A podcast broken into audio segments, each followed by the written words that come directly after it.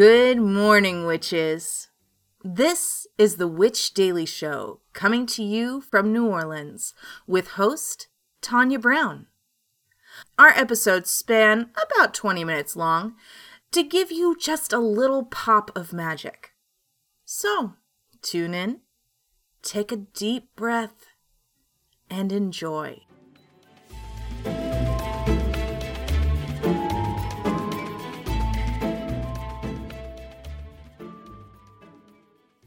Good morning, witches. It is Jan- nope February. R- Nope, nope. It's March. it is March first, twenty twenty four. It is Friday. I am Tonya, and this is the Witch Daily Show. Just like a little behind the scenes uh tidbit.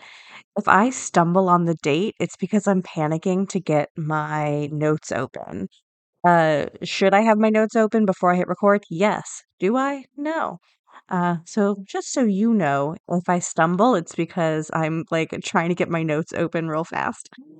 Um, this episode is brought to you by Witch Way Magazine. So let's get your day going with a little magic. Our quote of the day is Love yourself first, and everything else falls into line. You really have to love yourself to get anything done in this world. Lucille Ball. So let's move into some headlines. This comes to us from Las Vegas Review Journal. Chiefs flag buried under Raider Stadium site in Las Vegas. So this may seem like it has nothing to do with witchcraft, but bear with me. One of the NFL's fiercest rivalries literally took on a new depth Thursday when a man buried a Kansas City Chiefs flag near what is expected to be the 50 yard line of the new Raiders Stadium going up on the strip. A Chiefs fan named Chris Schneiser posted a photo of a man wearing a white hard hat and dark glasses holding a red and gold Chiefs banner with the inscription Chiefs Kingdom on his Facebook page. Flag buried in dirt, encased in concrete with the stadium built on top of it. The message said Chiefs 1, Raiders 0, Las Vegas. So the plan was to bury the flag where they presume the 50 yard line would be. Quote, I'm not sure how many feet down it would actually be, unquote. By Friday afternoon, the Facebook photo had uh, shared more than 3,000 times as fans from both camps weighed in on the Facebook page. Some of the messages were good natured, many were not. oh, gosh. So, why I wanted to talk about this is because I actually thought it was really funny.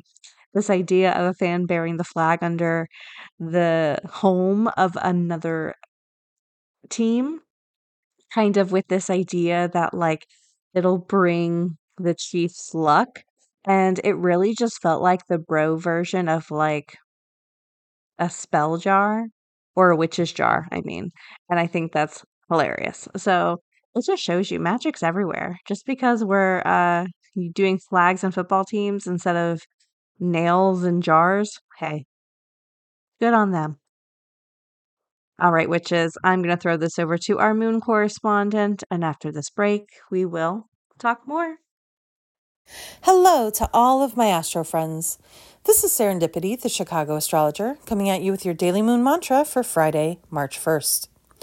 The waning gibbous moon continues to peel back the layers in Scorpio today. Here, the moon opposes Uranus. Uranus and Jupiter are currently conjunct, bringing happy accidents into our lives. However, they don't always feel like happy accidents in the moment.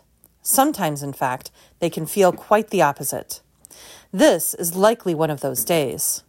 We could have some events unfold today that take us completely away from what we thought we wanted to accomplish. This can be incredibly inconvenient and may lead to some initial frustration. But once the initial irritation falls away, we will realize that what has happened will ultimately lead us in a better direction. So, when this disruption manifests in your day, remember that this will lead to better things and try to allow space for that to come into being. Your daily moon mantra is sometimes even the wrong train takes you to the right station. This has been your daily moon mantra with Serendipity, the Chicago astrologer, signing off and reminding you that you are in charge of your own destiny. Attention, witches! This is Nina Moreau broadcasting a special alert from the Grimoire Society. we ask that witches please remember to subscribe to the new monthly newsletter. While we love psychically sending you every spell, recipe, penny dreadful, and conjure advice that we have, spirit representatives have asked that we cease clogging up the ether. We have contracted a special team of messenger pigeons to deliver your monthly newsletter directly to your doorstep. For only $5, you can sign up for this elusive serial at www.thegrimoiresociety.com. Remember, this notice is for witches only. If you are not a witch and have somehow come across this broadcast, you will forget all that you've heard in three, two, All right, we are back. So it is Friday and it is Encyclopedia Day. For those of you who don't know, Encyclopedia Day is where I pick up one of my mini encyclopedias. I have, I think, four, two, I have quite a few of Encyclopedia of Occultism and Parapsychology. I have them from different decades. So they're really fun and they're kind of rare, which I didn't know when I owned them. I would have taken better care of them. But it's a really fun way for us to kind of learn together. I basically open up the book, see where I land, and we talk about that thing. Now, the trick with this segment is I have to find an entry that is both meaty enough to warrant a conversation, but not so meaty that this could be a three hour class, right? So it's always kind of a little bit of a game to find a suitable topic. Now, this topic I'm about to talk about spans pages in this book. So we're only going to cover a small bit of it. And the topic today is levitation. Ooh. So we're going to talk about levitation in reference to witchcraft and spiritualism. Uh, there are a bunch of different ways people talk about with uh, levitation in regards to the altar, uh, illusionists, uh, simultaneous level um, levitation, strength of levitation power. I mean, levitation of certain people, uh, how high you go, how long you go, modern accounts. I mean, it, it goes on and on and on and on and on.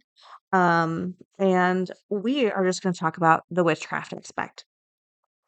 So, in the 10th century, it was popularly believed that women who followed the pagan goddess Diana flew in the air to their rituals, but the church considered this a heretical delusion.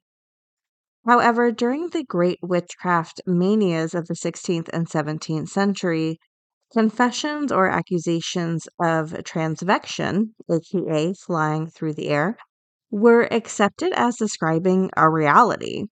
It was believed that witches smeared themselves with a special ointment. So you may hear this called a flying witch's ointment. Kiki, our lo- our beloved Kiki, um, makes her own and calls it Kiki's flying witch's ointment. It's super cute and they believe this ointment gave them power of flight, usually mounted on a broomstick, a shovel, a staff, or even an animal. The church considered that transvection of witches was a fact, but a diabolical parody of the transports of saints. So the church was like, well, they fly because they're mocking saints, which I didn't even know saints were believed to fly. That's weird to me. I did not know that.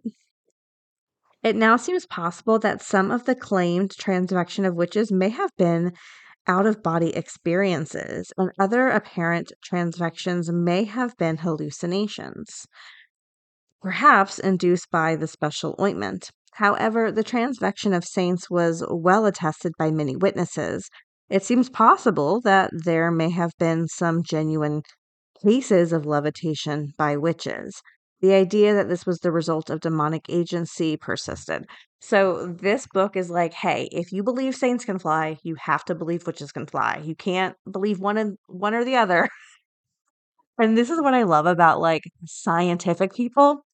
They'll just lay it out. They're like, listen, if you have to, if you believe in this one, you got to believe in this one. That's just like the the name of the game here. I like that.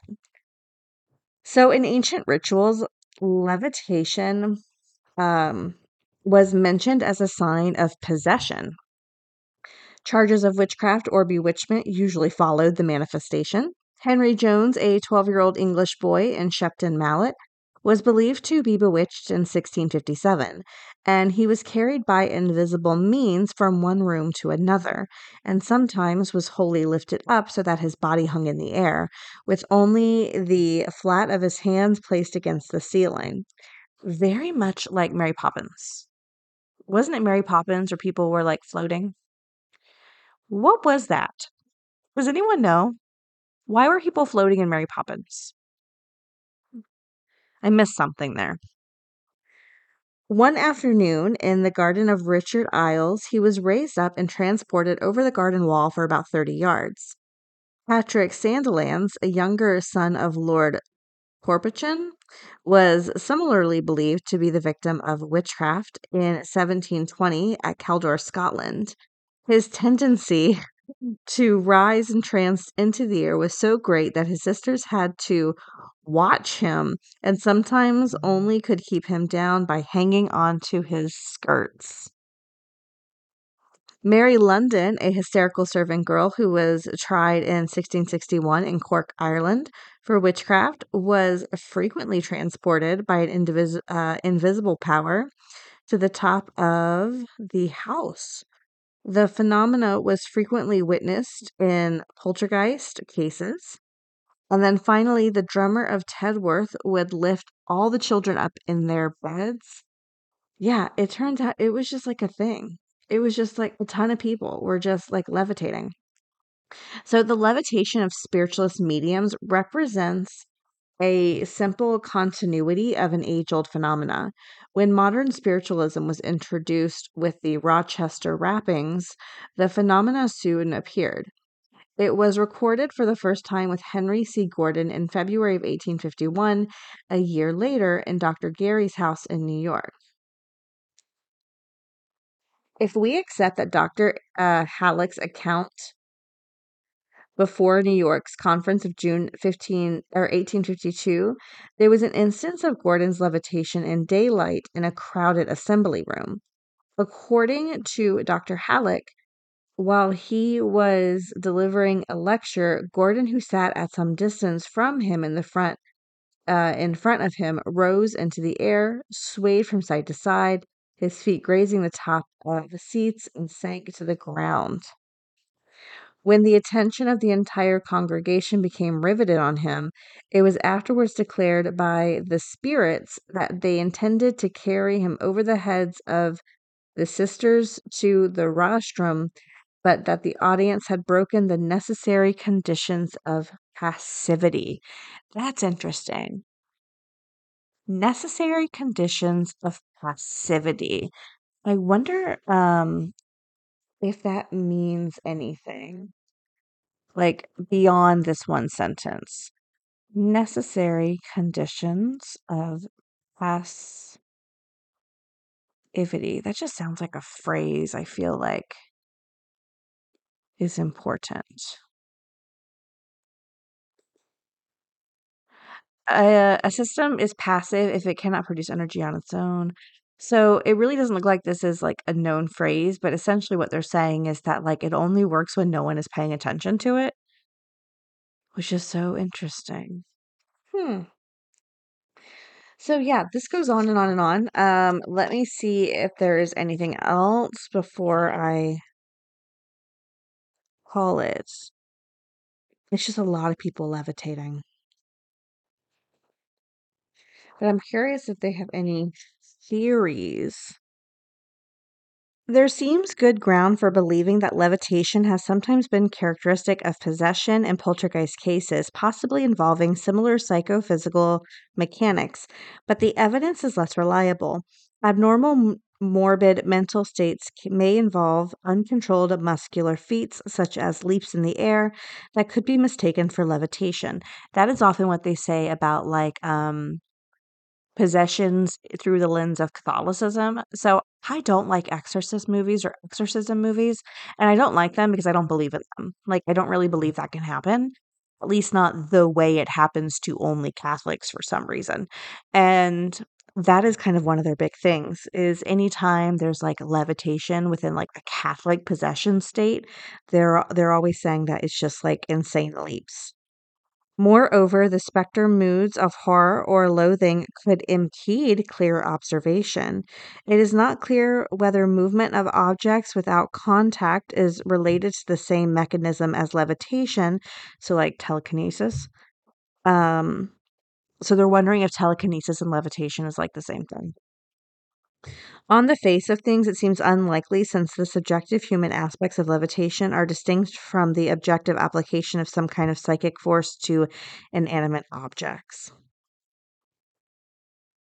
Really interesting. So, yeah, I don't know. What do you think? Do you think we can levitate? Phoebe could on Charmed. And that's enough for me, I think. All right, witches. I'm just kidding. I'm just being silly.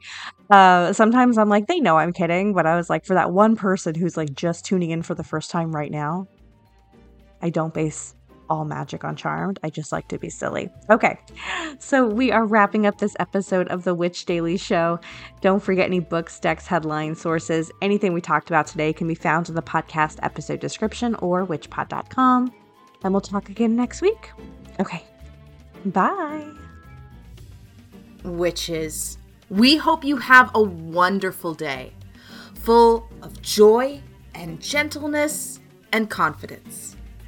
Links for this week's episodes, our website, Patreon, along with a free daily card pull can be found at witchpod.com.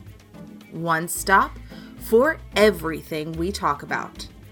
Now, take one more deep breath and have a great day.